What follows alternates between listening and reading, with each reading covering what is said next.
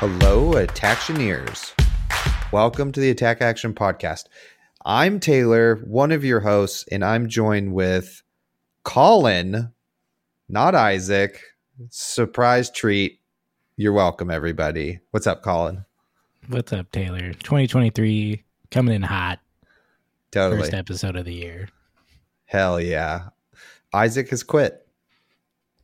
Uh, he got too famous from growing his own mustache and the kind of universal galactic power that when three handsome mustached men create a podcast together uh, was too much for all of us to handle. So we Yeah. drew straws and Isaac uh, quit because You, of it. you heard the the Triforce. It's the Tri Stash, and it's yeah, you know, exactly. too powerful for one podcast to to hold the whole thing.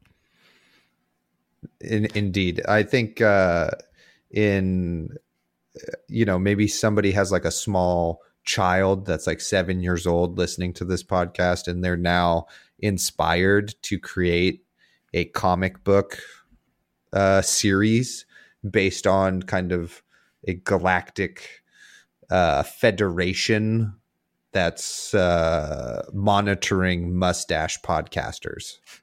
And I look forward to reading that in 20 years and knowing that I was the inspiration for it. Nice, Yeah. definitely. There's your- I wasn't just you. There's the uh, million dollar uh, idea that a podcaster gives out every episode. So there you go. There it is. Welcome. You're Nice. welcome. Thank you. That how you doing, Taylor?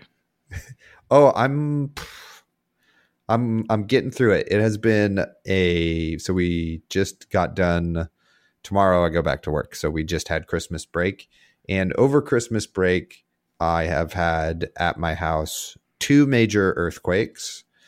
Uh it flooded, my road flooded and I could not leave. Uh and my power went out for many days in a row. So it has been exciting. That's a positive spin on that. uh yeah. So other than that i mean my wife's out of town for the whole week so i'm a little lonely. Uh so great to see a person's face and talk to them. Who's an adult not a teenager. Those have been my only interactions have, have been uh coaching teenage basketball. I kind of lost it today. I got really mad. Oh God, what did they do now? Oh, we were doing a drill and I you know, it's a really important segment of practice and I like look over at the other kids who were not involved in the drill.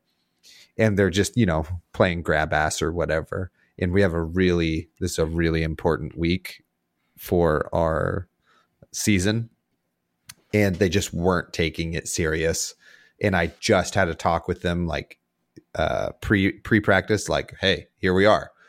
This is new year most important week. We've been waiting for this the whole time. Let's level up you know etc and then they're over there like you know playing grab ass and i just lost it. I, I don't usually punish kids and like make them run and stuff or like you know do punishment like that but today i just like threw a basketball as hard as i could into the ground and and yelled Classic coach stuff right there. Were they playing Marvel Snap or just? good segue no i don't know what i don't know what they were doing not being focused that's what you know yeah, so I mean, it happens. You know, young, young people not getting the full, uh, appreciating the full scope of things and their importance. It's basically Totally. what being young is, right? a hu- 100% and and you then basketball. yeah totally i just uh i yelled most important week of the season and just spiked the ball as hard as i could into the ground and then they had to do a lot of running Nice. Yeah. Do they have to like run the lines? Uh, we do doubles or triples or singles, and that's just uh, lengths of the court. I find Mhm. that to be a little bit better. You know, it's just my personal preference. Other coaches might have other things. This is Nice. great. Isaac never asks me questions. He just talks. Well, I've I've got less to share, so I'm I'm curious how how your coaching drama folds unfolds. You know, Sweet. Okay. Well, then I won't ask you what you've been up to or anything. We'll just move on. what have you been up to? nice. Uh, just relaxing as much as possible. It's been a pretty chill month for the most part. After a very unchill end of November, beginning of December, um, and I've been just soaking that up as much as possible. Watched a lot of shows. Hell yeah. uh, pulled out the old uh, bed sofa uh, in our living room and just lounged and watched Ooh. TV, which was pretty excellent. Hell yeah. Yeah. So if you want to know what I've been watching, I do. I will tell you right now. we watch, let's see, we watch Slow Horses, which is like a British spy show, second Hmm. season. I was like, On, what if we uh, just watch Apple this today on- over there on that Apple TV? Yep. Yeah. uh, which which we enjoyed. And then we watched uh, Interview with a Vampire, which has a show that I was unaware of, but our good friend uh, who loves TV recommended it to us, so we watched that, and it was it was pretty good. It was very Hmm. violent as What's that on? things. It's on. It was on AMC. I don't know Mm, where AMC it Plus. is available. Yeah. Um, Mm. probably on some other bespoke streaming service. Uh, we we watched it on a Plex because we recently got that hooked up, which is pretty cool. It seems to Mm. give you access to many things. I'm not sure where they're sourced from, but that's it's not my Plex, so I'm just along for the ride. All right. Uh, so yeah, so we we watched those two shows, which were very enjoyable, and uh, that was that's about it, man. Christmas was fine. New Year's didn't do anything. We had dim sum yesterday for New Year's uh, brunch, and that was excellent. Hell yeah. And, yeah, going back to work tomorrow, unfortunately, but Hmm. who cares about that? We're here to talk about Flesh and Blood, and I am excited for 2023. I haven't played Flesh and Blood in like three or four weeks at this point, um, which is kind of crazy. Probably the biggest break I've taken in a while, but um, yeah, I'm excited to jump back in and, and get some new games going. Totally. It's so healthy to take breaks. Like, um I would always feel historically in my other competitive endeavors like um I need to train all the time or practice all the time or you know, and never give myself breaks because you're always like you're taught to think like the other the other guy's working harder than you, you know, if they're they're playing 20 games of fab, you got to play 25. You know what I mean? Daily or whatever, you know. But that's just like not the case and is not healthy. so Yeah. taking breaks is highly recommended and it, you know, it's called a break, not quitting for a reason cuz you plan on returning, you know. So Exactly. good. And if Yeah. you're going to take a break, you might as like lean into it, not feel bad about it. Yeah. Just break. And then when you're ready, just roll right back in and, hell yeah. and dive dive back in and uh, see where it's at. Apparently, Arachne's not very good. When I left, I was an Arachne main, and I've come back, and I think I have to switch it up. yeah, not the right meta for him at all. But uh, a great segue. Let's uh, let's move into some of the episode here. So, uh, welcome to episode fifty-eight of the Attack Action Podcast.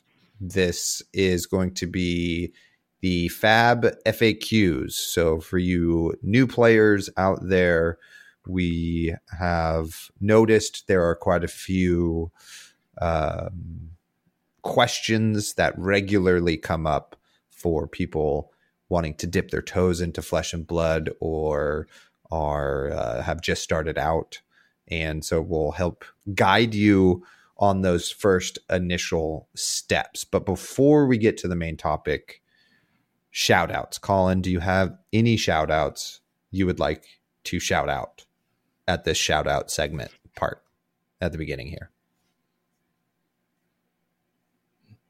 uh yes I had to think about it for a second. I was just going to say no, and I was like, wait, I could do one. Uh, I, I, feel like I've done this the past couple things we've done, uh, but I'll, I'll, do it again. Shout out to Justin Lewog and Arcane Games and Events. Uh, we have our local tournament series starting next week on January 7th, uh, where we're doing a 1K tournament uh, every month for I think like seven or eight months this year. Uh, it's going to be like an ongoing mm-hmm. series where you accumulate points for how well you how you perform in each of the tournaments, and then at the end of the year, like the top, you know, point getters are going to be invited to a you know champions event where we're going to like rent a dope house and like hang out and stream games and have some of the best players in the Southern California and beyond, you know, regional area. So that's going to be really fun to start doing. I'll be commentating a lot, if not all of those. So uh, check them out over on YouTube, Arcane Games and Events. Um, yeah, it's going to be fun. Hell yeah. So cool. Justin and everybody who works at Arcane Games and Events are really rad. They did the uh, LA battle hardened, I suppose, even though it was in Pasadena. You know, it's fine. Uh, city of Roses, beautiful city, great downtown. Uh, and uh, yeah, everybody over there is great. And I think it's so cool that we're getting a grassroots style tournament scene with kind of stakes involved and stuff, you know. I'm I'm so into this, especially because the west coast of North America is severely underserved, but unfortunately, it's also a long, continuous part of land. So our neighbors to the north in Vancouver or Seattle or Portland, it is still very far away from you. But uh, hopefully, y'all can make it down to some of these events. Yep there's a schedule already on the website. I'll put it in the show notes so and you can check that out and follow them on all their uh, channel stuff. So, heck yeah, love it. My you? shout out, yeah, totally. My shout out is my boy Scott Mines, aka Howling Mines, uh, accomplished flesh and blood player over in the UK. Is also now very heavily into Marvel Snap content creation and is just a joy to watch over there. So go check out uh, Howling Minds on YouTube. Go check out Marvel Snap Zone on YouTube. That's some of the best Marvel Snap content, I think, in terms of videos, podcasts, uh, etc., on how they break things down. I, uh, with a lot of natural disaster downtime, have been playing a lot of Marvel Snap and was like, well, I don't know. Let's how many ranks can I go? You know, so I'm hovering right at 70 right now. So been doing nice. a pretty big push from my level 20 a week ago or whatever, you know. So just playing a lot of Damn. snap. Got charged my phone a lot. So anyway, shout out to shout out to Scott and the Marvel Snap Zone. Um, yeah. So yeah.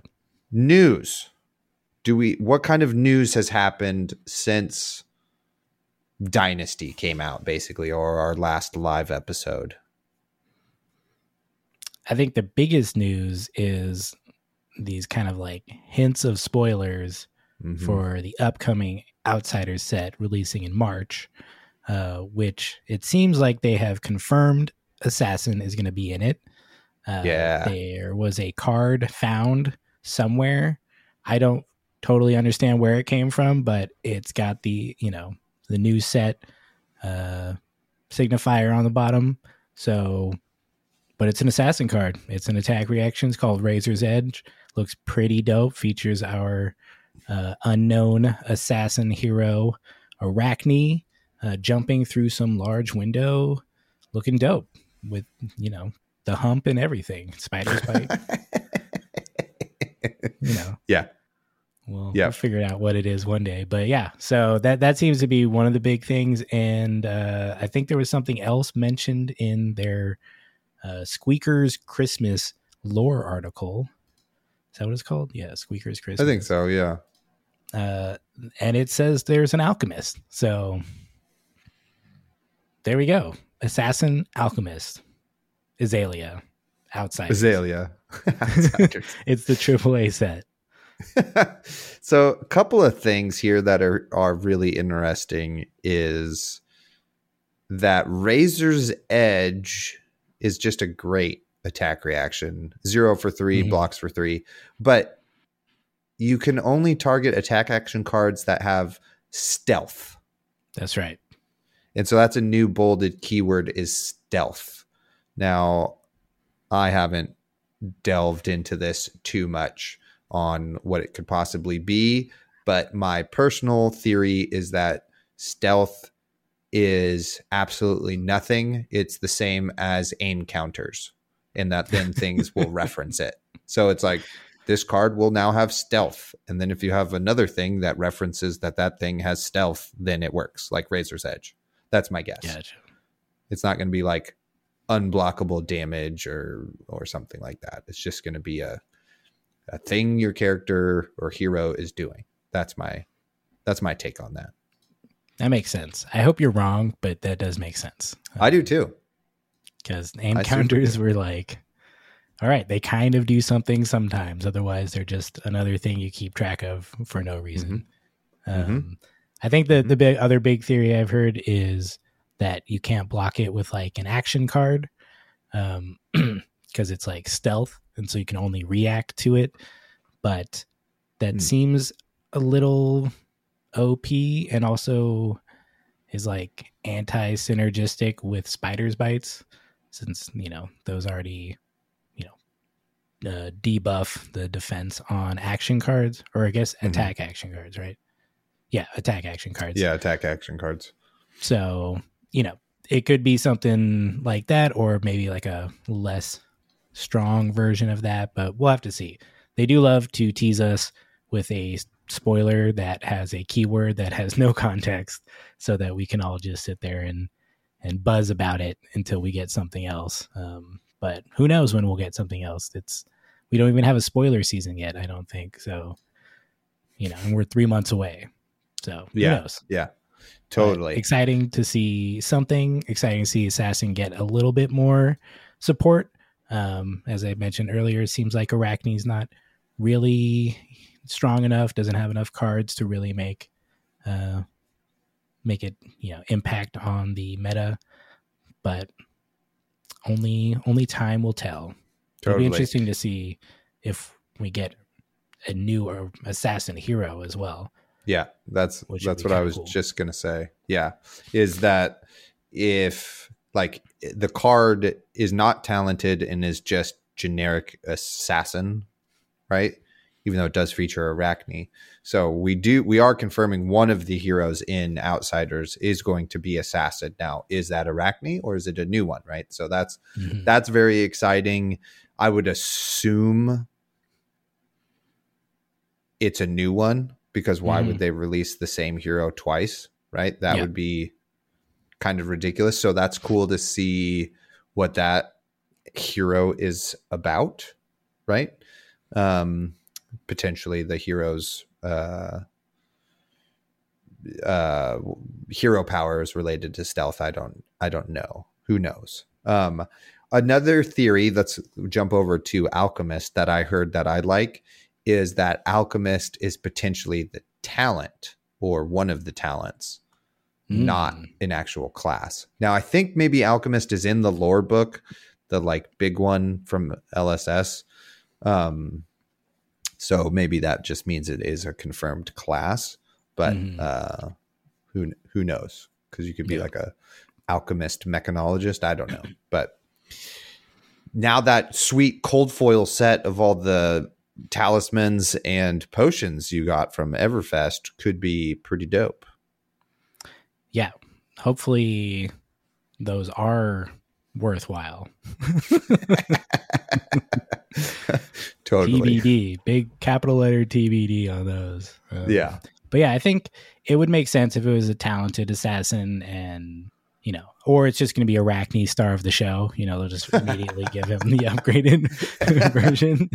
Um, but it seemed like based on the uh, kind of rumors that Arachne was released in Dynasty because they couldn't balance him or them for draft. Yeah. It'd Be weird for them to do it in draft. So we'll, we'll yeah. probably see a new assassin, which is really cool to get like back to back new heroes in a new class and just kind of, you know, light everybody's brain on fire figuring out if it's good. Yeah. Probably maybe is my guess. Uh, but we'll have to see what else is there because I I think the other rumor is that Azalea is going to be a, in this set, um, perhaps with a you know talent treatment. So we'll have to see how that all works out. But exciting. It is know? exciting. I'm pretty excited for Outsiders. It's uh, releases right around my birthday and uh, is at will be at the conclusion of basketball season. So I will be ready to uh, just go whole hog into that next set. So nice, pretty stoked, pretty stoked. Uh, before we get into our main topic for this episode, I would like to just quickly plug our socials. Go follow me and Colin and Isaac over on Twitter uh, it's at Battle Bro Taylor and at Tastee Town for Colin. It'll all be in the show notes. Um, interacting uh, with us on there is like the best way to get a hold of us uh, with any questions you might have, or kudos, or if you just want to, you know, get my cool tweets. I tweet sometimes. You know, those are fun. also, he's got the coolest tweets. totally. Uh, and make sure you uh, like and subscribe and do all that stuff, right? For anybody who makes anything on the internet. Who was I talking with on Twitter? They're like, content creator sounds so lame, and so does YouTuber. So, like, what are we? And I posed the the idea that we were uh, internet artists, that we use the internet for our art. I think of myself more as a podcaster, but anybody who creates thing in this this ethereal place we call the internet, um, which there's just a lot of tangents I could go on right now. But shout out to the Waveform podcast; they just did a really cool, informative episode on like kind of the history of the internet and how it's policed and domain names and stuff. It was really interesting. There's this whole like ceremony that happens every year for the security of the internet, and it's wow. it's pretty pretty cool. It's pretty wild, yeah. And they tell you all about it on there. So go check out the nice. Waveform podcast. But anyway, liking and subscribing and interacting with the stuff that we put out into the internet is super super helpful. It helps us reach more of an audience. It's uh, spiritually affirming to us and uh, is highly motivating to keep us keep us going in that sort of thing. And then if our content means enough to you and you feel and have the ability to financially help us out, then go check out our Patreon, and that gets you uh, access to our Discord. And there, you you know, we got a really great community of of people going on in there, and some people have been with us for years now, and uh, it's it's great you know, we just recently had Mike the Rebel Spy join the podcast. Shout out to Mike, who's a former Star Wars Destiny content creator and whose stuff I really loved and was part of my inspiration for starting content for this uh, particular channel. So thanks, Mike. And uh, yeah, so it's a beautiful world and support us while it's still beautiful. or else. yeah. so anyway, let's move on to the main topic here: flesh and blood.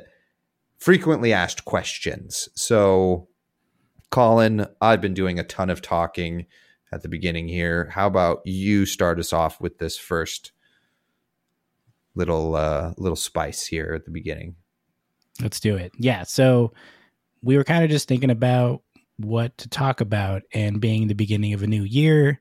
Um, and also the fact that I've just seen a lot of new posts on Twitter, Reddit, Discord of people with the kind of prelude of oh i'm just joining the game. Oh i'm coming over from magic. Oh this or that and i'm i'm getting in the game and i have some questions. And there's a lot of great resources online including some very long detailed faqs on both of the main reddits or subreddits uh, but you know people don't like to read so we're just going to tell you verbally uh, what those things are uh, of course we have our own take on it um, and i think you know the way we're going to look at it is is approaching the game and kind of figuring out how to find yourself in fab and your kind of mm-hmm. niche and what you're you know setting yourself up for uh, success um, yeah. so i think the first thing for us um, is figuring out your level of competitiveness um, this is a great first question because i think it informs all your decisions later on if this was like a tech tree in a video game, this is like your first splitting one. Because if you want to be very competitive, you're going to probably make some more harder choices um, that are more important early on.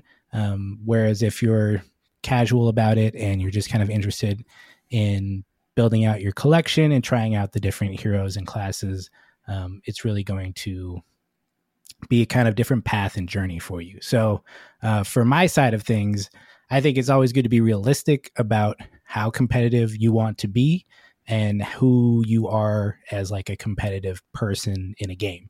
You know, this is something that uh, if you have experience in TCGs, you might already know. You know, you're you want a certain experience out of your gameplay.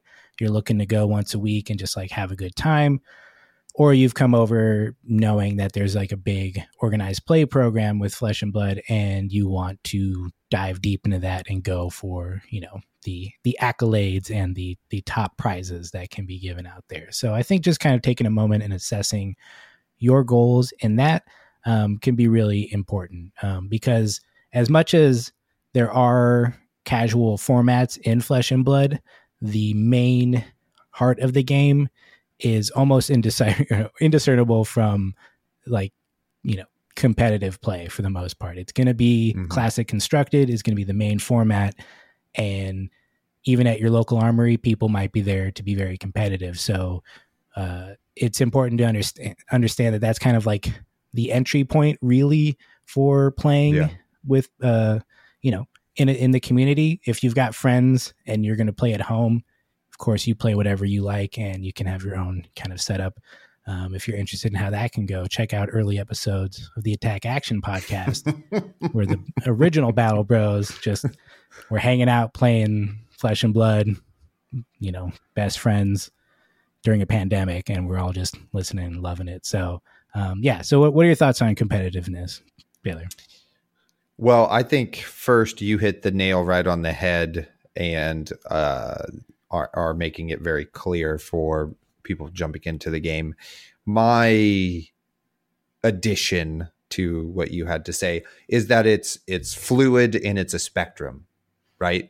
So uh, you could start out as a really casual player, and then you're like, you know what? I would like to test myself in the arena of ProQuest season or something, you know, and be like, you know, I really want to try to top eight or win something, and then you will, you know, uh, take this the steps needed to to do that, and then you might, di- you know, you might try out a ProQuest season, and you're like, Jesus, these this is too much. Uh, I now enjoy the game less, and then you can dial it back and just be like, you know what, I'm going to armories. I'm playing only if it's a UPF night, etc. Other than that, I'm just going to play like precons or whatever. So, um, whatever level you're currently at or thinking that you can be at, you can always go up or down or left or right or however the spectrum is. You can move along it at any path, and that's like totally cool. You know what I mean? There's plenty of examples in the community of people playing at different levels, having a great time, and even making content. You know, you got Arsenal Pass, where you know they have one really good player on their podcast and then another guy and they talk about that. And there and there's like uh as right? And he's just like azalea is all i play all the time and i just do that. And that's how i interact with the game. And and you know one of those content creators or you know more well-known people is not better than the other person right? They are they are equal in i think the eyes of everything because they're enjoying the game on their terms uh, and and that's what is important. Nice. end of essay no i think that's great yeah it, it definitely is on a spectrum and you can change up how you feel and approach it so knowing that going in is great and i think knowing that uh, you know the the way you approach it and how you interact with the game um, really sets the tone for your experience overall. Um, mm. And just like your level of competitive uh, being kind of on a spectrum, I think like what classes and stuff and heroes you play is also kind of on there as well. Um, you do have people who are the diehards; they play one hero. That's it. They they love it. They're going to do it whether it's good decision or bad decision in the meta. And then you you know, on the other end, I think is people who are meta chasers. They're looking for the best deck. Yeah, um, and they're going to buy the cards they need to play those decks and bring them, um, hoping to be competitive in the current meta. And then in between, I think a lot of us are just figuring out what's fun and trying out new things. Uh, yeah, I think there's uh, benefits to to all of that and it really again just depends on how you want to be in the game and what your what your goals are yeah agreed and the reason we start out the main topic too with this particular question uh or to, you know subtopic to the main topic um is that it will then inform the rest of the stuff we're going to talk about right? So like the next thing we're going to talk about here is is choosing a hero, right? And so this is probably like one of the things people ask about the most or are most curious about because in Flesh and Blood, the hero you choose puts you in a certain uh, corner in terms of what is really available to that hero in terms of playstyle and interaction versus the other decks. Um, now, even and this is one of the great things about Flesh and Blood, but even each hero can have a different kind of shell and be built slightly differently. Um, I think Oldhim is one of the best examples of that, right? Like, can be a total like fatigue, block everything deck um, or it can be kind of this mid-range deck where depending on the matchup you're playing more aggressive or you're playing more defensive and trying to have this really uh, great exchange of values or you're playing like kind of what we're seeing now which is just like uh, big old big old attacks with pummels and trying to really force like big chunks of damage upon your opponent and that sort of thing um, so even though you would consider Oldhim like a quote unquote control deck, it really has a breadth of range that it can um, play in. And so to complicate the the answer to this question more uh, is that you have to know those things when you choose it. So um, so this is my caveat about choosing a hero is at first does not matter. Doesn't matter at all. Play anybody you want, you know, like the game's new. So if you're like, what the hell is a soul and what the hell is blood debt or, uh, you know, I don't know, uh, bo- embodiment of lightning, etc. All of those things are new, and so I don't think those add too much of a level of complexity to an already complex game. Um, it's just like another thing you just have to learn. So if those extra mechanics sound too much for you, then you should pick a hero that does not have extra mechanics. But in general, I think it doesn't matter and that you should try a lot of them or not. That's a personal question. nice. So the answer is maybe. yeah. Uh, yeah. Yeah, I think, you know, I, I totally agree with you. The it does not matter where you start. I think any hero is a good starting point to learn the game because there's a lot to learn about yeah. you know just how the game functions how the turn cycles go priority all that kind of stuff and that you know is the same mostly for all uh, heroes and classes um, some are a little bit more interested in, in different steps of the combat chain or different windows of priority but for the most part you know everybody i mean everybody does work within the same framework. Yeah. Uh, so picking one and just jumping in is great. Uh, one thing I would say is that it's really good to, you know, if you have TCG experience, understand the kind of macro archetypes. You know, they do kind of follow the control, mid range, aggro uh, to a degree. Um, mid range, I think, is the most uh, kind of nebulous one. Uh, it t- really depends how you build your deck. There's a lot of ways to flex different directions with your sideboard. You can kind of have different packages. So it's not as, you know, cut and dry as far as the play styles go. Um, but, you know, pick pick the one that looks cool and go for it and yeah. know, do a little bit of research. Like no matter what you pick, it's going to be the same amount of effort for the most part to learn that class as it will be any other class. Um, so you might as well go for the one you think is really interesting. And then, you know, be open about it and understand that just because it seemed interesting on paper, it might not actually work with how you like to play. And I think that's a really important thing because I found myself many times being like, oh, yeah, I want to do this.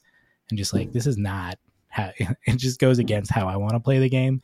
Um, and I'm not going to change how I like to play the game uh, to to match those um, in certain situations. So I think that's really you know a good thing to explore and trying out different heroes is a great way to do that. And it's yeah. never been easier to do that, especially with uh, tools like talishar.net, where you can just load up a deck and play with somebody. It'll enforce all the rules for you, so it's it's pretty easy to follow along and learn that way. You don't have to like have it all in your head. Um, although, you know, every now and then there still are bugs, but they are very good at fixing those um, over there. So, yeah, a, my my recommendation is, is play as many heroes as you can at first, and then you know if you feel drawn to one more than others, you know that that's just going to be the one you want to focus on longer term. Yeah, totally. Uh, two things. One, sorry if I got a little distracted there. My dog is underneath my desk, and uh, I was trying not to kick her while I'm uh, here podcasting. Um, my the second thing is my personal journey through choosing heroes was uh, well. First, go listen to just episode one or two, and we'll break down the like how we did it. Uh, we like got four friends together and split um, up the heroes and all of the cards for the four heroes that were in Welcome to Rathe and Arcane Rising. Now that's a little bit different with back to back sets with three heroes in it. So then now you only need three friends, which is kind of financially a little different. But anyway, uh, I chose out of Welcome to Rathe Dorinthia because I thought that a like weapon centric hero seemed like a really cool mechanic and that uh, you know a lady knight in armor who was into swords seemed cool to me. And then for Viserai, who's who's also still one of my favorite heroes, I was like, this guy just looks freaking dope. And let's just hang out with this guy. Like, I didn't care what he did or how good it was or whatever. I was just like, this guy's dope. He's black and purple. He's got a big sword. I really like swords. Uh, he does like mixed arcane and physical damage, like super cool. Let's let's hang out with this guy. And then you know I've like tried out a bunch of other different heroes. Now I'm just really into ice heroes, Iyslander and Oldhim Those are those are like the decks I really like to play. You know, um, so that's how I did it. And Yeah. look at me now, full blown Yeah. podcaster. yeah be open be curious and and just enjoy the different things because even if you don't go into one of these other heroes knowing how they play is going to help you play against them because you'll be familiar with their cards you'll be familiar with their Yeah. game plan and that will give you an edge when you play against them as a different hero which Totally. is you know a big part of this game is knowing what your opponent can do and you know how they'll do it to you so Yeah. 100%. Al also, there's lore articles for every hero Mhm. on the main Flesh and Blood website, fabtcg.com. And that's a great way to choose too who your your favorites are. Even if you're like, oh, Dash, I just want to be this cool redheaded inventor person.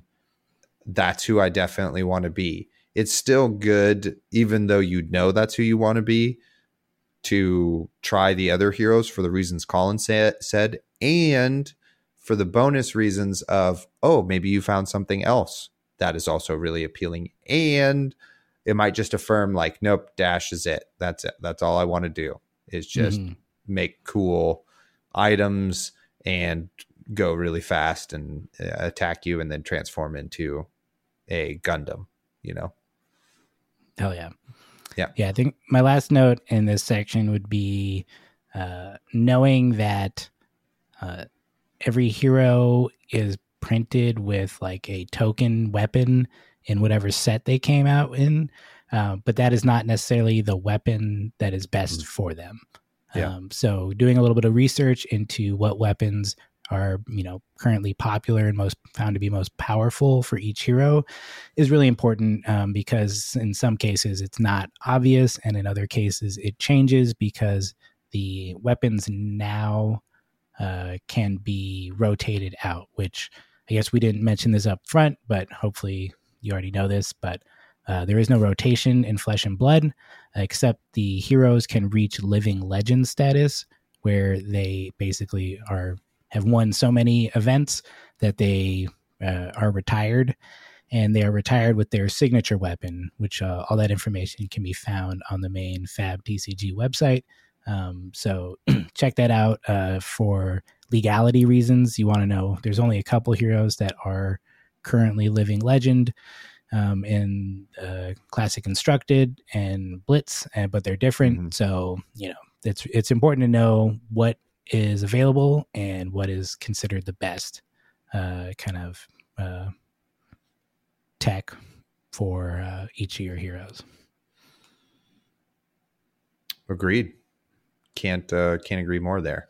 So let's talk about entry points. So uh, what we're talking about here is what format should you start playing? Blitz, limited, or classic constructed, or perhaps UPF. Um, and if this episode remains evergreen, then uh, player versus environment PVE and what set you should spend your your money on. So first let's tackle the blitz CC or limited side of things. For me, my personal recommendation is it doesn't matter. If you have never played a TCG before, uh, all of the rules and etiquette and stuff behind everything is definitely all new. So if your local store is doing sealed or draft, that's a totally fine entry point. If it's a mainly blitz situation, if it's all classic constructed, it's it's uh, all going to be fresh and new, and you will have a lot of learning to do regardless. So it's more important to just kind of be playing the game and learning it um, rather than being hung up on what format you need to start with. Um, but with that with that caveat, you the listener know yourself better than I do. So if you are like, well, I don't know how to draft or what sealed is, and that seems complicated, uh, just get some of the precons, the blitz precons, and you know, find a friend and just play at the shop or play with someone there who uh, maybe also has a precon or or whatever. You know, uh, that's a great uh, place to start as well. If you do have TCG um, experience and and that sort of thing, then I think you will also know what format is a great place for you to start uh, as well. Like if you've drafted a ton of Magic before, then when they're doing uh, Flesh and Blood draft, it would not be too far away from how you've uh, previously experienced draft. Um, and the most the most recent draftable set is Uprising, and we did a bunch of episodes on how to draft and our set review for Uprising. So if you're like, okay, on Sunday they're doing an Uprising draft, well, we you have like six or eight hours maybe worth of attack action podcast content to get you caught up between when you listen to this and, and Sunday. So uh, we have that resource available for you. So then then the the culminating sentence here is just basically Blitz, Classic Constructed, and Limited all have their strengths and are testing different skills.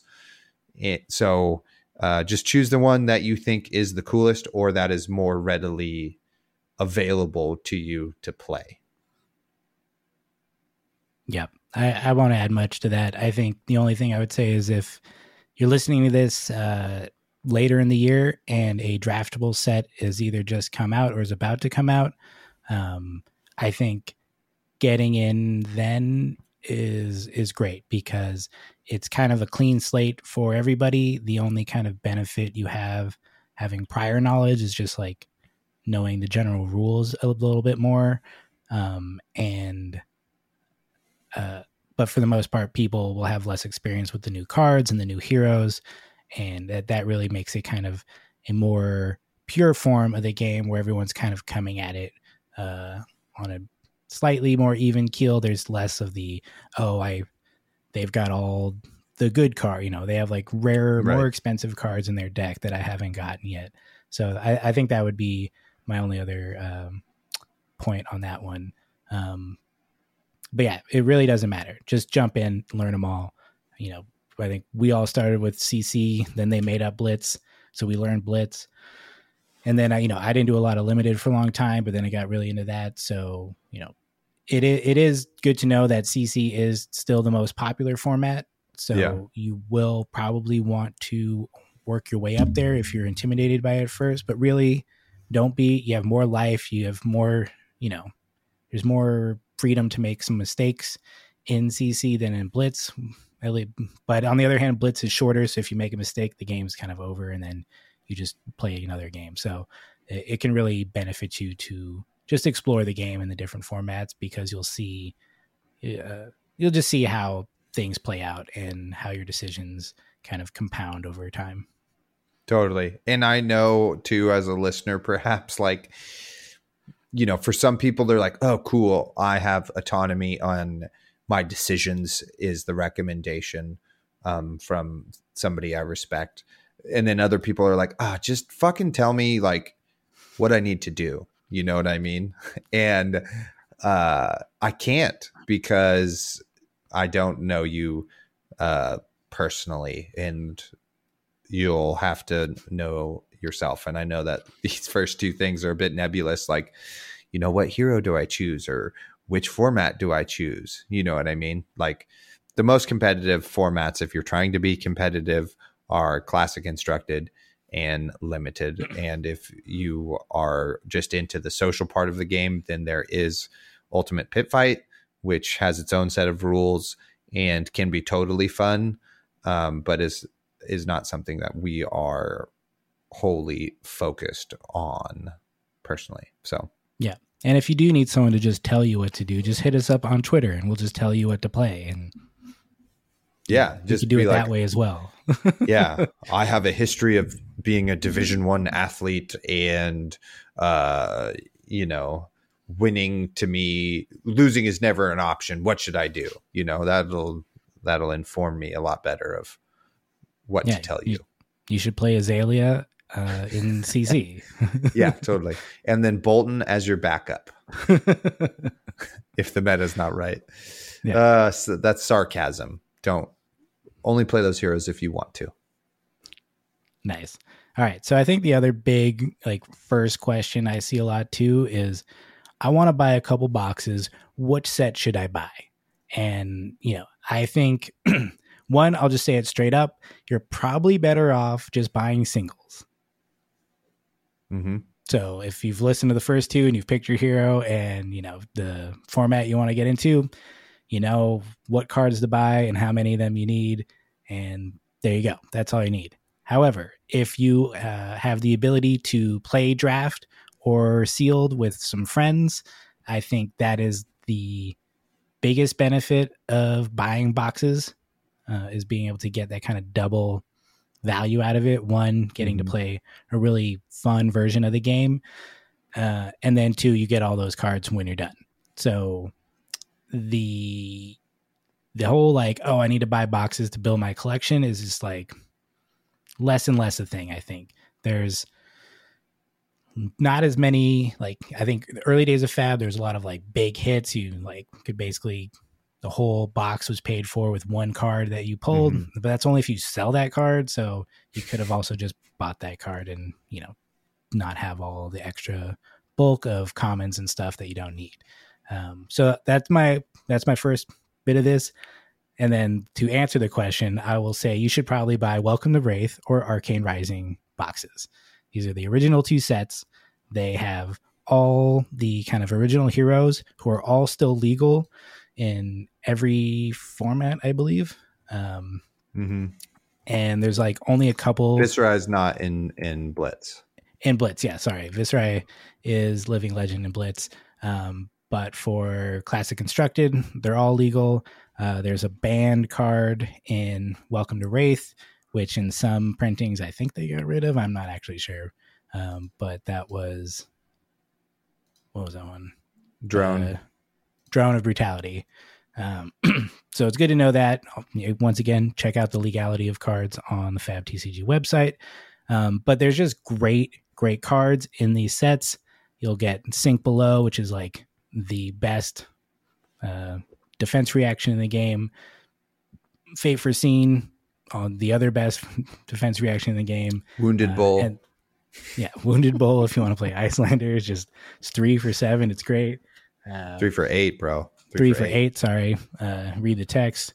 then, uh, it's it's just got like the foundations of everything you need. And if you do get to play draft or sealed with it, it you know it has more it's more kind of streamlined. There doesn't have the talent system in there yet. So it's just kind of the core fundamentals of the game and then just a lot of really good cards. And also some of the best cards ever printed are in arcane rising with and welcome to Rathe being like command and conquer enlightened strike art of war. Um, so all these things if you do happen to open them they're just great hits, and you'll mm-hmm. probably play them in many decks. Um, so that would just be my thing. Monarch, two of the heroes are hit living legends. The other two are not super viable. So unless you really want to play Boltyn or you know Shadow Brute Levia, it's not a great set to buy. Um, and then uh, what is it? Tales of Aria. you know, similarly, like Briar's pretty close to hitting Living Legend, and mm-hmm. then mm. um, you know, but if you didn't know, like you're like, I want to play Oldhim, then you might want to get into that. But if you're just kind of open to everything, I'd say those first two sets widely available. They're probably cheaper by the box than most of the other sets, and mm-hmm. you know, just a lot of great cards and just good sets to play with. Yeah, totally.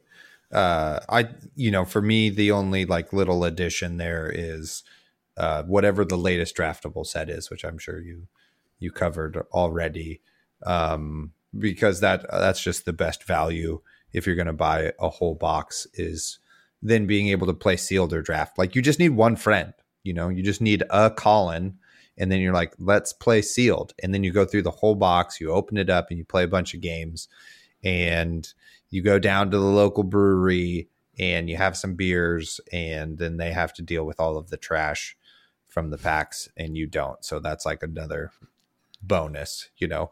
Also pretty funny uh shout out to Hayden Dale of the attack at, or the uh, Arsenal Pass podcast. Got to know what his podcast is. Just hit me up on Steam and was like, "Let's play a tabletop simulator." And I'm like, "Man, see, you know, they always know when you like talk shit about them. So don't talk shit about them." My ears uh, are bleeding. Let's play. Yeah, let's play. I gotta beat you right now. Um, yeah. so yeah, the set to buy is for sure the latest draftable set. Um, and you're like, why do you keep saying that? It's like, well, because we have expandable sets. So like Dynasty, Everfest, Crucible of War. These are all sets that just expand the card pools and don't actually, uh, you can't like, you know, quote unquote, play sealed or draft with them which we tried. Check out episode whatever that is, eight or something like that, where we tried to figure out one f- format to draft with Crucible War, and it was it's kind of mopey, as uh, some people like to say. Uh, so yeah, the latest draftable set, great place to go. Uh, another one which we do a lot in, at our local shop is if it is a set I've already drafted a thousand times. I just give my draft deck or any cards to whoever the newest player is at the table. So check in with your community members because I totally have plenty of bulk. I will unload on you. Like, here you go. Right. Yep. So that's like the downside to buying boxes is you then now have uh fire starter you have to store somehow and for some reason you keep. I don't know, but uh, yeah. So have, you're you're yeah. I have like three large Amazon boxes that are full of bulk that I'm getting rid of, and I kept like a bunch of copies of each card already. But yeah, opening packs is fun. Uh, yeah. If you've got the space and money to do it, for sure. But like we said, if you can get the extra value sealed and limited, do that. Uh, the you know but yeah the the latest draftable set is going to get you a good starting place. Usually power creep isn't like insane in this game but usually there's a hero in each new set that is pretty good. So uh, building out a uh, a collection as that as a starting point is not a bad place to start. Mm-hmm. 100% 100% so then we have standalone p- products. Um, i feel like LSS has done kind of a weird job here at uh, signaling what the good standalone product is because uh, they keep kind of changing their mind. Uh, there's there was first like the original. Well, there's a welcome uh, the Ira deck. If you can find any of those, those are amazing. They're free. They're print and play as well. Uh, they're just very stripped down and will help you learn the rules and you both play the same deck so you kind of like understand quickly what you're both both sides are doing. Um, but those aren't always available and um, i don't you know not everybody wants to print out and cut out a bunch of cards so totally understand mm-hmm. that. Uh, then we had like the original uh, precon decks which were 60 cards with some equipment. Um, and then you could play with a 20 life or 40 life hero and there was just no rules difference. It was just like, hey, play with the 20 life hero first, uh, which to me, I thought was great. It was like, oh, okay, I'll play with this, you know, 20 life. We'll just kind of learn it. it. It's fine. I don't really know what I'm doing, so there's no long term strategy yet. Um, but then they just stopped making those, and then they switched to Blitz precon decks, and they're, those are a fine starting point. I think they're flawed in many many ways. Uh, they're not. Uh, it's not obvious what uh, heroes you should play against each other for like a balanced game. And I think that's the biggest hard point where people pick it up and be like, oh, well, I was playing Levia against Prism and I just like wrecked them because I popped all of their heralds because my whole deck is six power cards and mm-hmm. all of their cards have Phantasm. And it just seems kind of bad. and it's just like, and Prism's weapon seems kind of bad. And you're just like, well, that's because, you know, she uses the majestic weapon and, you know, these decks aren't good against each other uh, when you're just kind of learning. So that, that part is hard in my mind. Uh, even when I've shown people the game and used the blitz precons, I feel just like I'm showing them an inferior version of the game. Um, so it can be difficult. Would be my my caveat there. Uh, yeah. So I have played with all of the precons except for uh, I mean, I own them. I just haven't played with the Fai or Dromai precon decks. I don't even think I've ever opened them, but I just have them. Um, but one time for Isaac's birthday, we busted out the Monarch precons, and this is maybe a slight slight dig on Isaac, so I apologize, Isaac. But we played a game, and I forget which heroes it, it was. It, it and it he was like, "Well, it's unfair. Your deck is just like it's a better matchup." I was like, "Okay, we'll just switch." And then uh, then I beat him again with the hero he just lost with. So it is possible, and they maybe are a little bit closer, but you got to be a real mastermind, top notch, Top Gun, Maverick, Iceman player over here. Um, but they're they're like fine. They're you know to learn the game to have something to play to have something to then uh, go to your local shop buy some singles add them to your deck that sort of thing like totally a reasonable avenue to pursue now some we have a local guy who makes a bunch of like commoner precons that he like sells on ebay homer shout out to homer and uh, i actually have some of them like in my classroom at work. And uh, nice. if we have a couple slow days, I have one period with one kid who's actually picking up the game. And so we play uh, sometimes, which is pretty great. And so that's great. And what I do is I make, we don't use the equipment, we just use the decks. And that has been a, a really great place for people to learn from uh, as well. So nice. That would also be my uh, perhaps uh, advice is if you're going to use the blitz precons, just like put the equipment to the side, keep the weapon, and uh, see how that goes. That that helps a little bit. Yeah, the equipment does add a little overhead uh, of knowledge and strategy. Um, so that's a nice way of getting around that. I think the last thing to say is the newest iteration of this is the classic battles box. Um, yeah. Which uh, I think in general is a great idea. Uh, the what they presented ended up being kind of weird because they chose uh, Rhinar the Brute and Dorinthia the Warrior, and they're both kind of finicky enough in how you have to play them that it's still kind of hard to like teach someone how to play them. Um, but I think they are definitely it's definitely a more balanced yeah set because it's just two decks and they're made to be played against each other.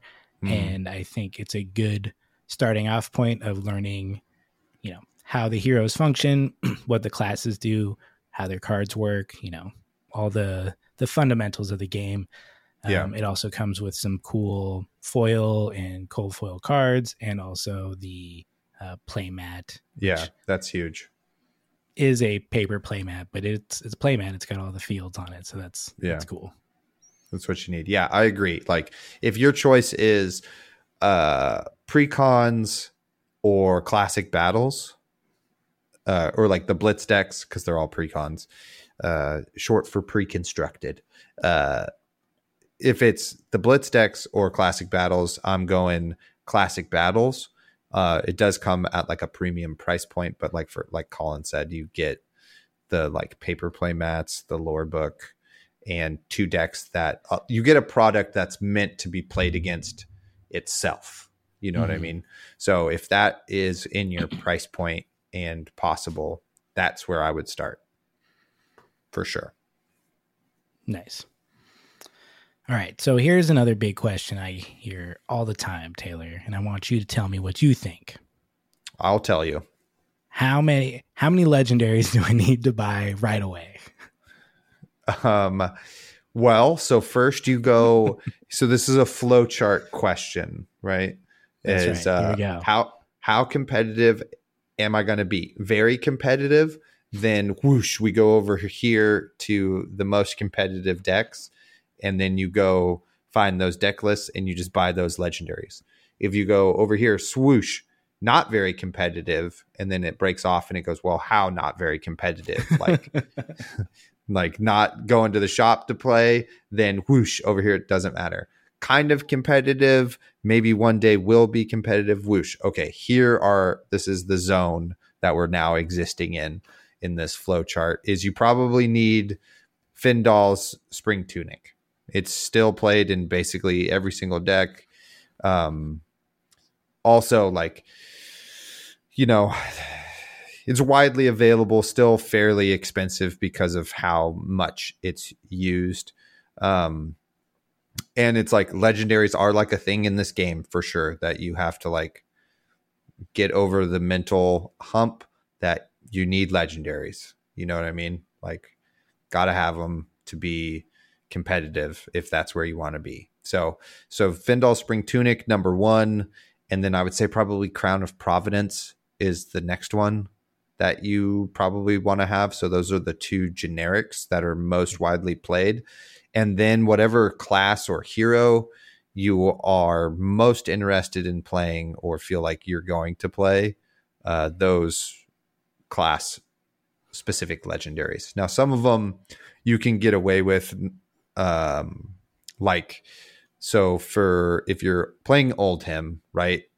One of the legendaries for that class is tectonic plating, and you probably don't need tectonic plating. You can just get away with Fyendal's Spring Tunic, is uh, usually how the builds go. And then you have two shields, three shields technically, but uh, one of them is like not being played. Um, so between Bastion of Isenloft and Rampart of the Ram's Head, uh, you can't go wrong really with either Rampart or Bastion.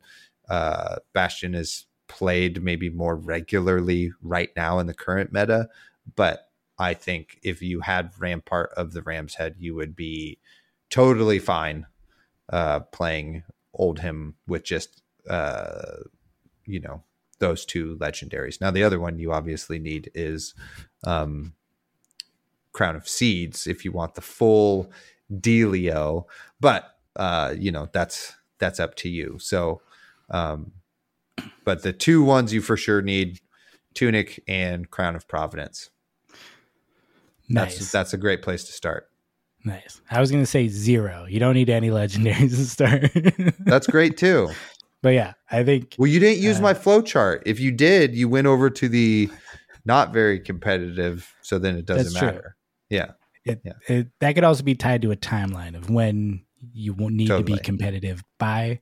Um, yes. But to to great. play the game, technically, you don't need any legendaries, and I think they give you a incremental edge that is, depending on the legendary in the class, Sometimes it's just a small edge that is kind of going to squeak out that win in a tight matchup. Um, but for the most part, if you're still learning the game and the cards, you're not going to be using them to their full potential. Yeah. So spending the money on them immediately is not totally necessary.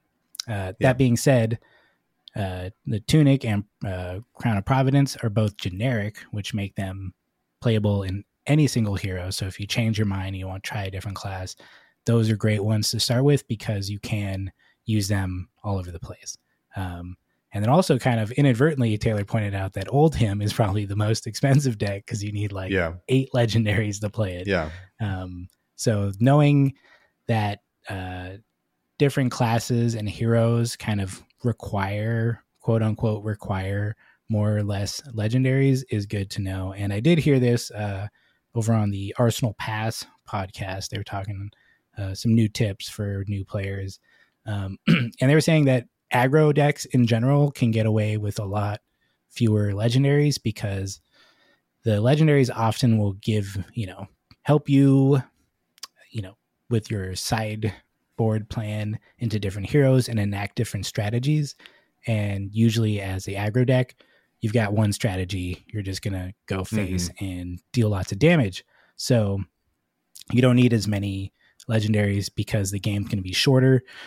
So getting the long term value out of the cards isn't going to happen as most, you know, more.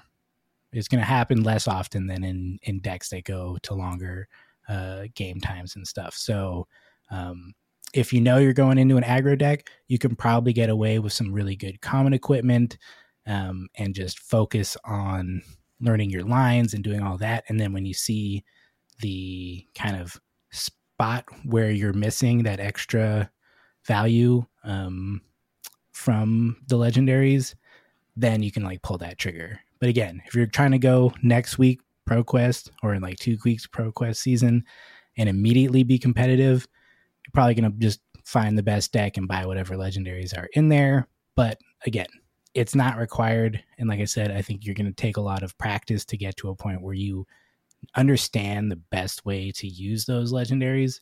So worrying about not having them is really just getting in your mental way and you need to focus more on the game fundamentals so that when you, you know, save up and decide to pull that trigger on a legendary um, or just open up, you know, prize pack and get the one that you wanted, like which does happen a lot.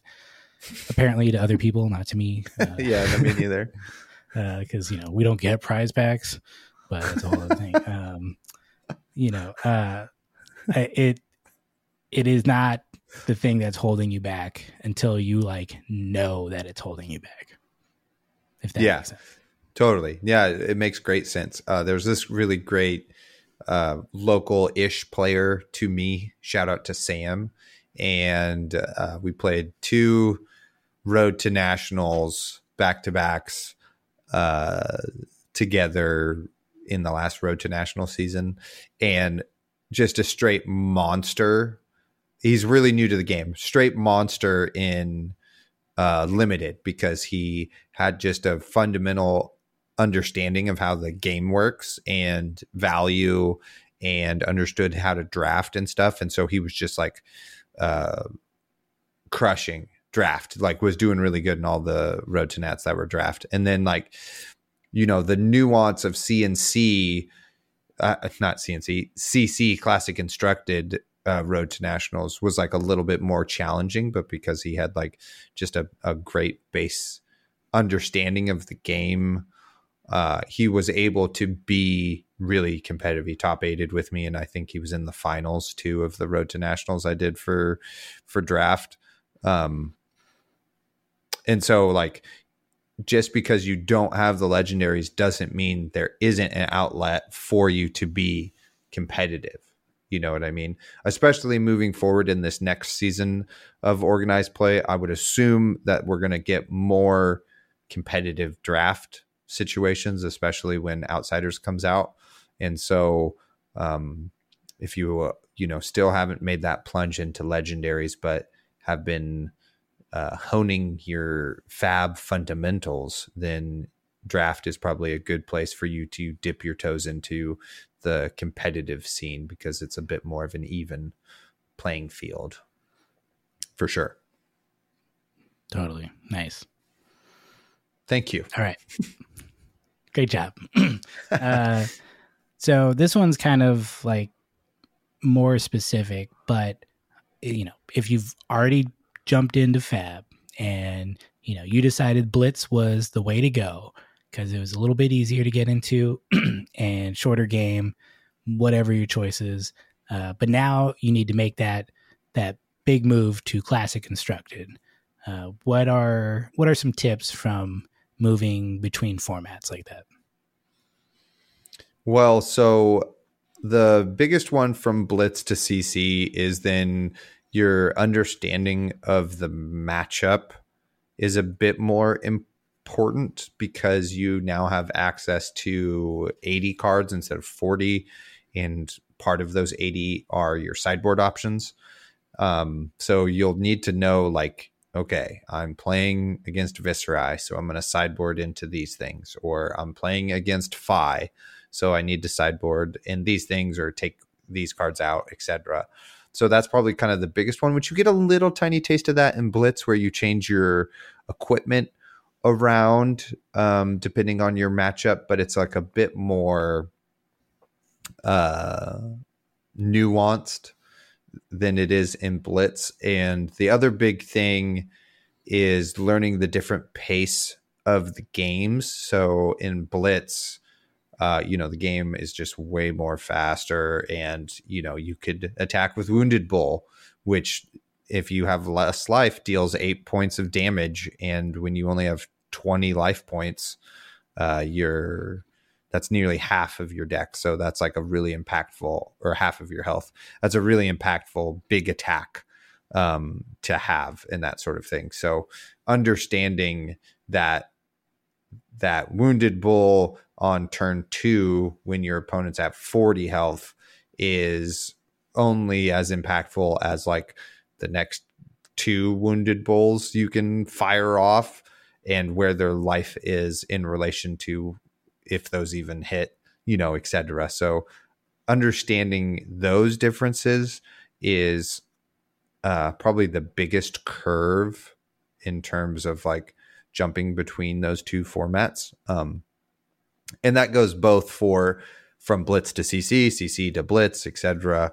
Um, and some of that is also like learned in like uh, draft and that sort of thing, or in the, in the limited sides of stuff. So th- those would be the kind of the the things I would be trying to understand between formats. And I I know again my sometimes some of my answers are a bit nebulous, um, but like I kind of stated, there's just so much nuance uh, in that question and the best way to figure those nuances out is to just play a lot of games and yep. try some stuff out. Yeah. I agree. I think sideboard is the biggest biggest thing there. Uh, understanding what your sideboard is and how it changes in your different matchups, I think is the toughest part of this game. Mm-hmm. You know, I, something yep. I still struggle with, and it's the this the part of your deck that you take the longest to tune and is basically always in flux because the yeah. meta is changing yep. you know new decks coming out etc etc so i think really you know for a beginner the important thing is to know that what you need to know what your game plan is and then does that game plan change into these other heroes yep so and if the answer is yes it does change, you need to know what cards you're putting in and out. You know, you need to know if you're trying to uh, have more than 60 cards or if you're trying to always hit a 60 card deck. Mm-hmm. Um, and is is your sideboard include different equipment or do you just you know if you're running aggro or is, is your game plan always the same and you don't really care and maybe you have a couple cards you put in because they are better in this situation than another so that that's yep. probably the biggest one, and also just understanding again. I think, like Taylor was saying, the different pace. You know, another way of saying that is just like the damage doesn't scale in this game. So when you go down to blitz, like you're saying, Wounded Bull for eight is half your life, but Wounded Bull in CC is, you know, maybe less than a quarter of your life, which is still a lot, but you have a lot more room to breathe. So there's time to either just fully block out a thing or take some damage to set up like something more important on your end and just kind of learning that kind of pace and how your specific hero needs to uh like how and when and what they need to do to like get to the end of the game uh is all going to just come from playing and it's going to be different for each hero so it's totally. there's no one catch all but it is um just understanding that uh, there is these large differences and again it's just going to take time and practice to get there and there's a lot of great resources to help you along the way. We have our own sideboard episode, so you should check that out as well. Um, mm-hmm. But you know, the the best thing to do: jump in, keep playing, and, and totally. figure it out as you go. Yeah. Uh, another, you know, which we'll get to here in a second, uh, is just consuming content to learn as much as possible. Right. There's a bunch of great uh, content creators, internet artists, you might say, out there uh, making things for you to educate yourself and that sort of thing. Our podcast being one of them, and and we'll have a list of um, our most helpful episodes where we've gone really deep on some uh, specific topics uh, that will hopefully help you level up in in flesh and blood. But if you want to see kind of one of like the the big brain, the amount of nuance, uh, and how deep you really can go into your deck and your sideboard and your matchups and stuff. Check out Isaac's uh, Dromai deck tech. It's like two hours plus long, and he just gives you everything he's like worked on for months. Um, and you can you can really see the, the level of um, detail he he thinks about in his matchups and card choices and sideboarding and stuff. So um, yeah, go check that out on our YouTube page if if you need to get a sense of the nuance I'm talking about for classic constructed versus blitz and that sort of thing. Yep, that's a great resource. And there's many great resources out there. But you should be here. Just hang out with us and just watch all our videos. totally. So let's say now, Colin, you you've listened to this hour and 20 minutes of this podcast and you're like, you know what? I'm ready for my my tournament. I think I'm I'm ready to go. So what potentially are some of the first time tournament tips uh, that you have for players? So for me, going to come at this from the side of the flow chart where we're not super competitive, but uh, we view the competitive scene and organized play scene as just a great opportunity to play games, meet people, and have fun. Um, Heck yeah. Is is go into the tournament with a real open mind and don't be fixated on your results. Um, for one thing, going into a tournament as a new player is just like the best way to get a ton of games against a bunch of random decks. And that's just beneficial to you as a player. Um, before we had a lot of great online tools, um, you know, the this is like the best way.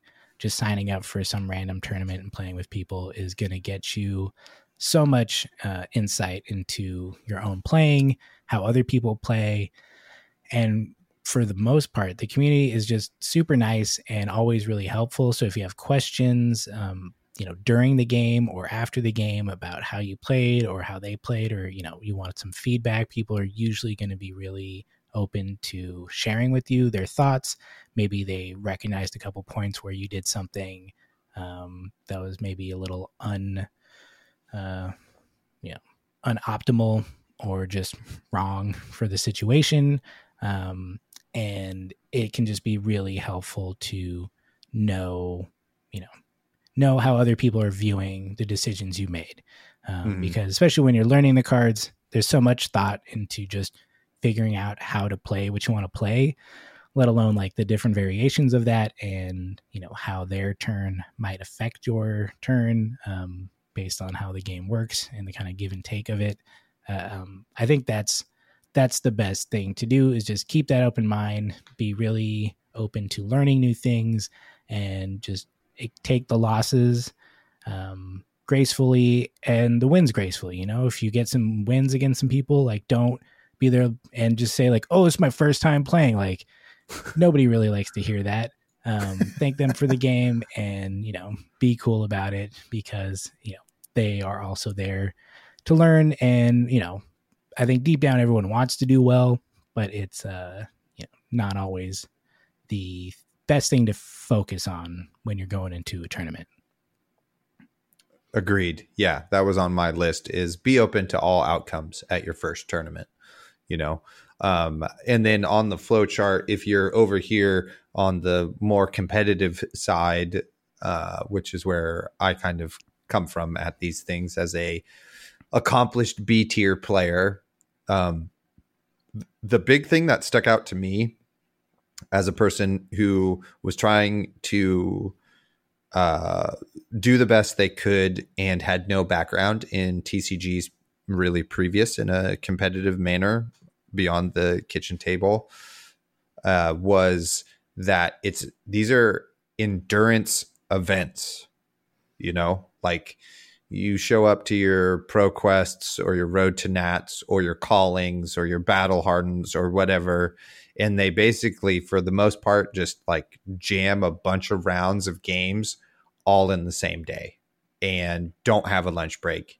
And it's the amount of endurance required and level of focus definitely like makes this uh, a sport you know in some aspects if you're trying to be uh, a person to like top eight or win win an event. So you have to be prepared for the endurance card game experience which is like um un unlike anything else i suppose other than just like intense gaming sessions, which maybe some people are a part of or whatnot. So uh, you have to be ready to like hydrate and feed yourself. You know, like there's not going to be a lunch break for most of the pro quests or road to nationals or that sort of thing. And you probably got to play like between six to eight rounds in a row, which just right there, those are 55 minute rounds. Uh, so that's six to eight hours just in the games, not in the like logistics of you know uh, games going long, tournament organizers making go long. You know, so you got to be planning to be there for for at least eight to ten hours. So you got to bring stuff according to all of that. You know. And then, so if you are a competitive person trying to win, my um, recommendations continue to be uh, reduce stress right? So, like, depending on the type of person you are, I'm a person for card games in particular. I would like my stress to be minimal, my level of arousal to be low. So, I like try to make sure I have like my deck triple checked beforehand. I have my snacks, I have my water, I slept well, I get to the event early, all of those things that would make me anxious. I try to take uh, all of those away.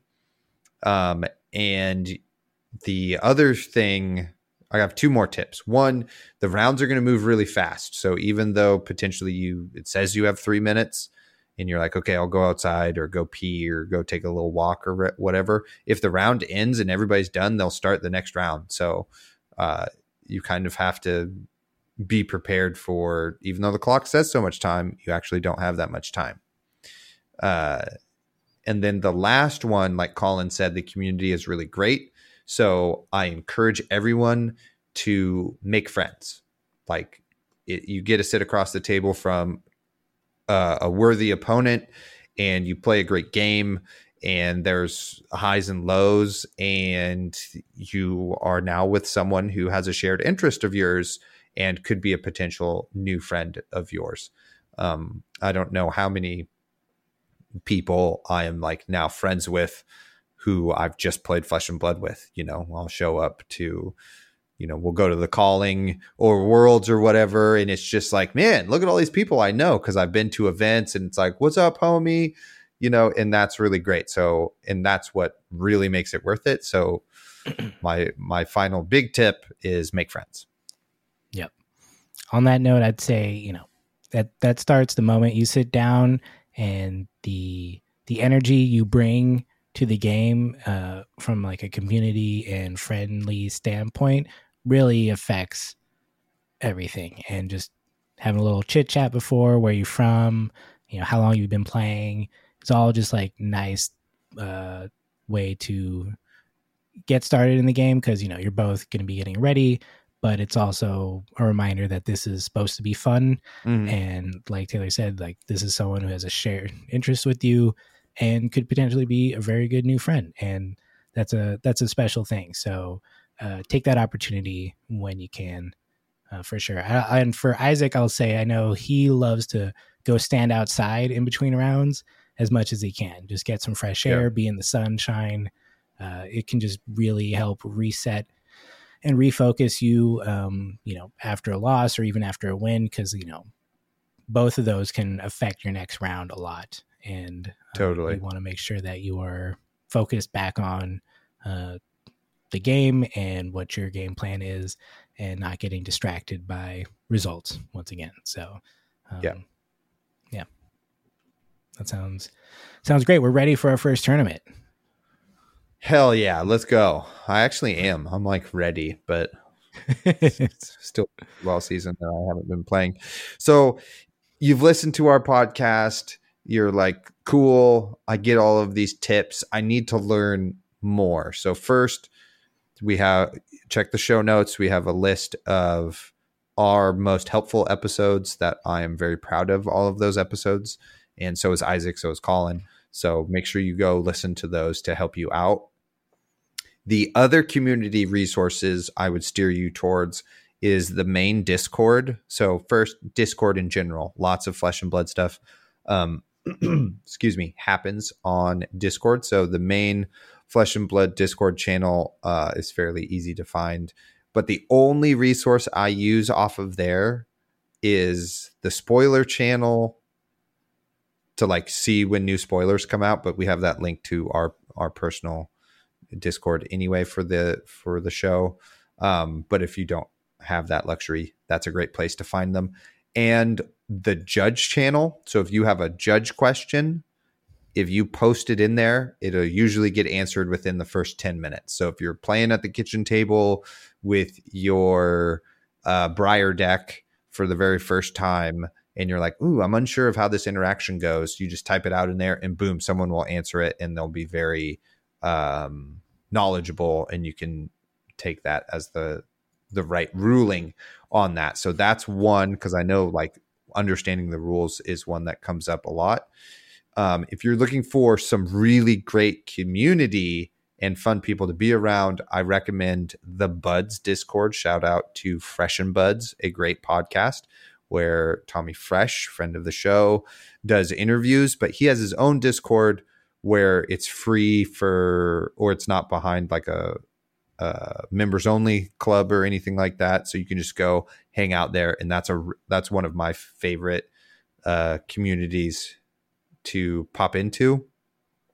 I would go on to Fabrary dot is it dot gg net net um, that's the great deck builder uh, website. It also has at the um, on the homepage, wherever it is, is um, a content creator tab. So uh, it's welcome to Fab, and then over there at the top, it has content creators and resources and tools and that sort of thing. So content creators so that's a great resource for you to find uh, a bunch of different people who are making content for the game for people to learn, um, or maybe just somebody you find entertaining. So there's a huge list of them there, and that's uh, you know there's a lot of the heavy hitters are uh, are on there. Um, lastly, I would say go follow potentially Melody likes on Twitter and find her flesh and blood list she has curated. So she has a list of all of the flesh and blood uh, people in the community who are on Twitter, and you can just go follow her list and and check out all of uh, the happenings on for flesh and blood and all the right people to follow there. So, um, yeah, those would be my community resources to go take a look at. Colin, what do you got? I think Fabrary is one of the best ones, not only because I think it's the best deck building tool um, that provides a lot of great stat information and stuff like that. Um, they have their own very in depth FAQ, a whole list of resources and tools on top of the content creators. And I just noticed this looking at, they also have a jargon tab that uh, shares a lot of the kind of uh, shorthand abbreviations for cards that people use a lot of the time. Um, so it's uh, a great resource all around. Um, they do a tremendous amount of work, and it has just improved so much in the past like six months. So I'm very excited to see uh, how that keeps going. Um, but yeah, on top of that, I think uh, the uh, if you if you get really into rules and you're interested in maybe being a judge, there is a judge. Uh, it's not a judge only uh, Discord, but it is like a judge. It's like the central judge Discord, and you can ask your more kind of nuanced questions there, or if even if you just want to like only ask your judge questions there, you can. They have information on uh, judging resources, uh, like erratas that are coming out. Like once they announce new things, like uh, bans or restrictions or changes in the uh, uh, rule set itself, uh, they announce them there and they give pretty detailed information on the change log. Um, so that, and you know, if you want to become a judge, they have all the information on how you can do that as well. Um, so that's a great one. Um, and then, yeah, find your local game stores Discord, join that. Uh, if you are friendly with some of the locals, I'm sure they have their own secret Discord that you can uh, sneak your way into. Um, it seems like every local community has their own. Um, every region seems to have one. So if you know someone, you know, reach out and ask them if there's a Discord that you can join because it there is like the fab at large, you know, mm-hmm. information mm-hmm. where people think these are the best things. And then there's actually what happens in your local scene, which can be wildly different because yeah, people are going to play what they want to play. So it's totally. really good to know uh, kind of who's there, what they like, what their thoughts are. And then, you know, it does seem like Twitter is a great place. I don't interact a ton on Twitter, but I do like reading some people's, excuse me, some people's opinions. Um, and it can be mainly mine. interesting. Yeah, it's mostly Taylor's. He's got the best tweets. I said that at the top of the show. uh, but the uh, amount of information there is great. I think Twitter itself is not green. In a weird spot. That's a hot topic. Um, but uh, right now it is for the fab community. It's it's some really nice people there generally, and you can uh, find out a lot of good information. Um, and then you know there is the LSS website. The articles are in a weird order that make yeah. no sense, but they do announce a lot of stuff there, and they'll drop big information articles like out of nowhere. Sometimes they are kind of pre-announced, and then everyone's waiting and refreshing the page and crashing the website. Um, but that's just how excited we get. Um, but also that's where you'll find the information on Living Legend to find out what cards and heroes are uh, no longer in uh, or legal for uh, competitive play, um, and then all the rules for you know just the game and also tournament rules and things like that so if you're interested in that that's just you know the main that's the main website uh, with all the you know policy and uh, lore and that kind of stuff as well. There is oh man, I gotta find this. There's like a link. Someone someone has like a GitHub or something and has like all the lore articles just compiled mm. in like a mm. nice way. Um, I'll find that and I'll share that in the show notes too because there's a lot Sweet. of just great community run resources that either uh, aggregate um, or collect information, um, especially during like spoiler season and stuff. So um, you'll you'll find them as as you get more into the community. But we'll we'll have a good list, and uh, I think the ones we have here are just a good place to start. Hell yeah! Oh, I forgot one. Uh, FaBrec.gg.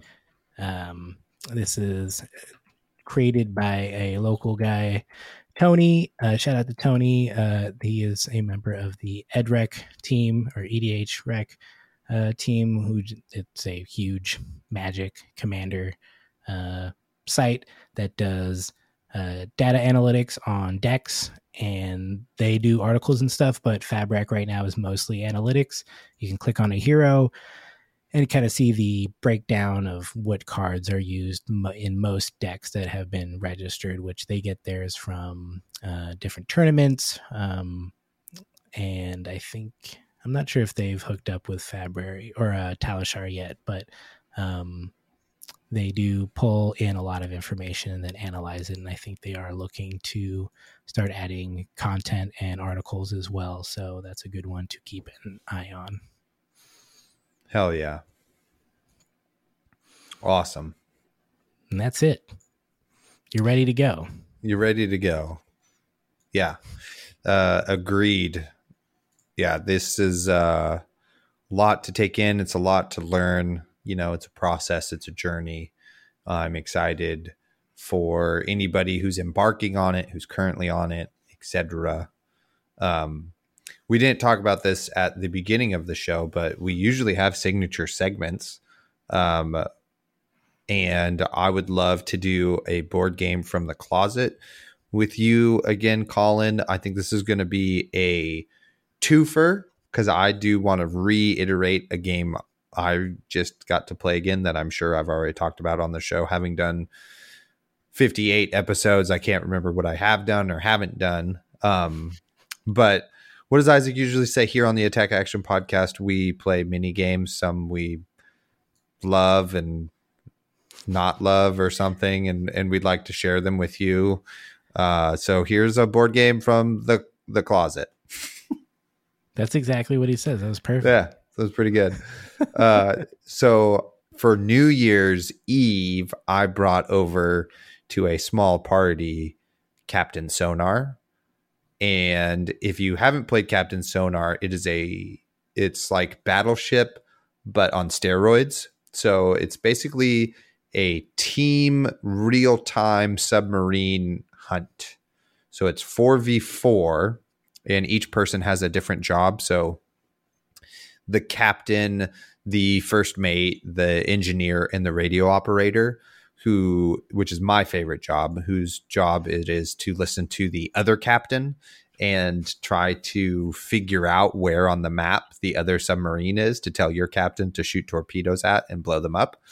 Um, and it was just so much fun. It's so intense. Like the first couple of games you're like you kind of don't you know my submarine didn't really know specifically where the other one was, but we knew they were coming for us. So we were just like detonating mines and throwing torpedoes like kind of behind us as we're running away and couldn't put a nail in the coffin and they outmaneuvered us and and sunk our submarine. Um, and then we changed some jobs around and uh, I was the radio operator and we had this great moment where I had we had found the other submarine ship and we're we're hunting them down and we got to this point where like they knew where we were, we knew where they were, so we just needed to, like make our moves quick enough to charge our like weapons and then fire them.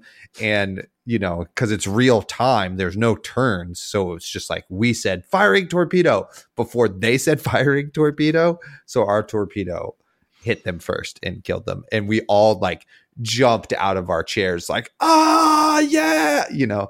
It was really fun because it was like you know this is what games are for is like creating those really exciting moments. So if for if for some reason sometimes you find yourself with like eight people to play a board game uh captain sonar can be the right game of choice for sure uh, but you have to have kind of the right group because it is can be very intense and it requires cooperation against mm in opposition. So things can get heated, but it's just yeah. a freaking great, great game. So fun.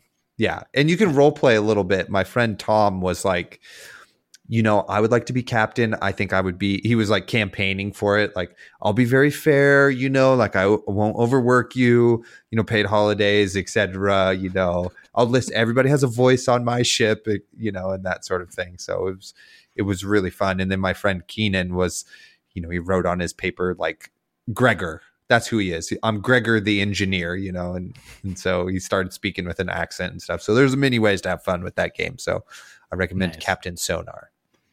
Nice. Yeah, I, I've never played, but I've seen it. And if you haven't seen it, there's like there's like a big like partition between Yeah. both sides, right? So it's like Yeah. you have Mhm. two teams on different sides of the table and basically like a large DM screen blocking Yeah. both sides. So like everyone's kind of doing their thing and they're literally just like furiously trying to do this stuff and listen to each other and yell at each and you know like it, it seems Yeah. like a lot of fun.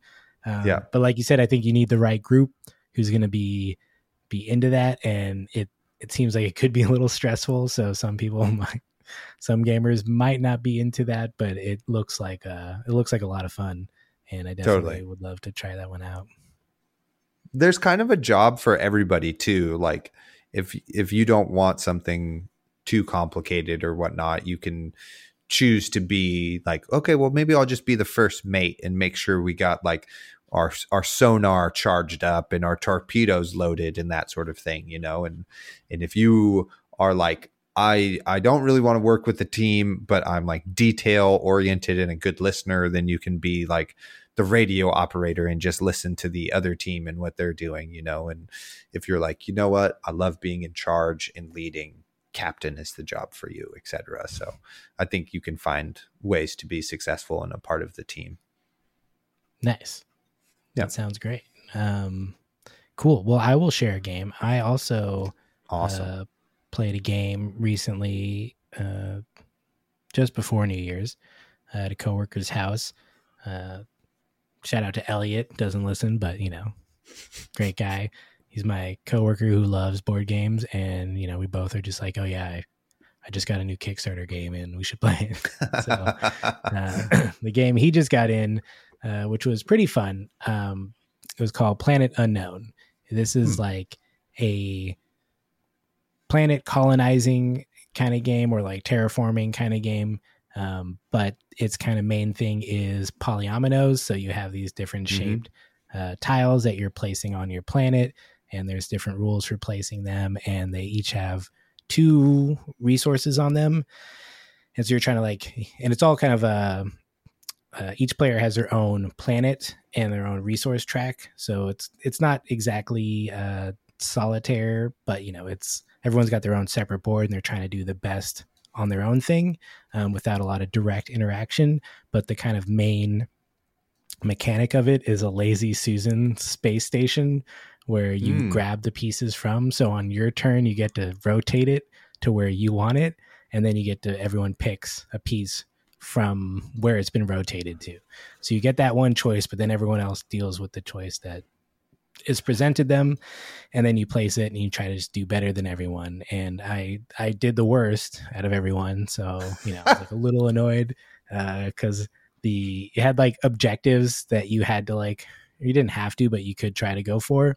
And it seemed like my objective was kind of like it was pushing me towards like the worst resource trying to go up and like i didn't even get it and then you know so it just kind of put me in a really bad spot and you have to like you have little rovers and you can move the rover around it can pick up resources and uh, meteors and you try to like fill up the whole rows and columns to score other points. Um, it's basically just a point salad game. Um, but it was fun you know it was cool to do that play play down the pieces fill up your board and then just totally fail doing it but so so Uh, it's a tableau building game also, right? So each each person has like a tableau they're they're like filling up. kind of well you like. have like a board that is the planet and then you're filling in the grid of the planet with your pieces Right. so Yeah. it's like kind of tableau but it is like on a uh, on a grid so um kind of like galaxy trucker where you have like the grid laid out and you're putting Mhm. your pieces on there but these ones are weird shapes and stuff. Um cool. and then we play the version where everyone has the same planet and the same resource track but if you flip it over there's a unique planet with a unique uh, corporation that has a different resource track. So things get like pretty interesting when you um, start doing that which we didn't do but i would definitely try that out on the the second playthrough. So that one is a planet unknown and i think it's pretty new game but a lot of fun. Totally. Plays one to six players, which is pretty cool. there you go And its complexity rating is fairly low. So it seems like a good Yeah. one to to pick up and play. That's really fun. That's cool. Yeah, Yeah, it looks like a I'm- lot of stuff going on, but I think the Mhm. core mechanic and, and then the fact that everyone's got their own planets makes it a little simpler because you're just like, oh, I'm gonna place this here, and I I just have I pick between two pieces. There's like an inner track and an outer track of the Lazy Susan, Mhm. and it's really funny. the The space station is just called Susan with periods in between it, uh, which unfortunately they don't explain what the acronym stands for. But I thought it was really funny that they just That is like, funny. Yes, we'll we'll call it Susan. Yeah, Uh, eight eight out of ten on uh, Board Game Geek. Pretty good game. Yeah, I don't know if I give it an eight, but you know, pretty up there I, on Board Game Geek. Like a s- six to a seven can be like a pretty good game. Uh, Yeah, based on how their ratings actually work, but it's it's probably a you know seven or seven to eight range. Captain Sonar seven point five. There you go. That- Recency you know, bias, though. You know. it it's a thing. Definitely is a thing. so there you go. There's our board games from the closet. Hell yeah, Not my closet, somebody else's, but it's it's all the same closet, it is. spiritually Well, speaking. spiritually speaking. That is our show, everybody. Thank you for being here with us in the new year. I hope this was helpful for uh, anybody who was listening, whether that be a old veteran or a see Hilda knows that the podcast is over. Hilda is my dog. Um, so hopefully it's helpful to you no matter what level you're at in flesh and blood. And Colin, thank you so much for being here today to keep the the streak going, the the podcast firing off and stuff. And uh, I'd expect Isaac to be taking his regular seat beside me on our media empire throne uh, in the next episode. So uh, yeah, thanks again, Colin. It was a it's a great time getting to hang out for these last two hours. Always a pleasure. Hell yeah! All right, Thanks everybody. thank you, and uh, we'll catch y'all in the next episode. Goodbye. Bye. Thank you for listening. You can find us on YouTube, Facebook, and Instagram at the Attack Action Podcast. On Twitter, we are at BattleBro Taylor and at BattleBro Isaac. Shoot us an email, the Attack Action Podcast at gmail.com. If you would like to support us, like and subscribe, shop for singles using our affiliate link, or support our Patreon for as little as $4 per month.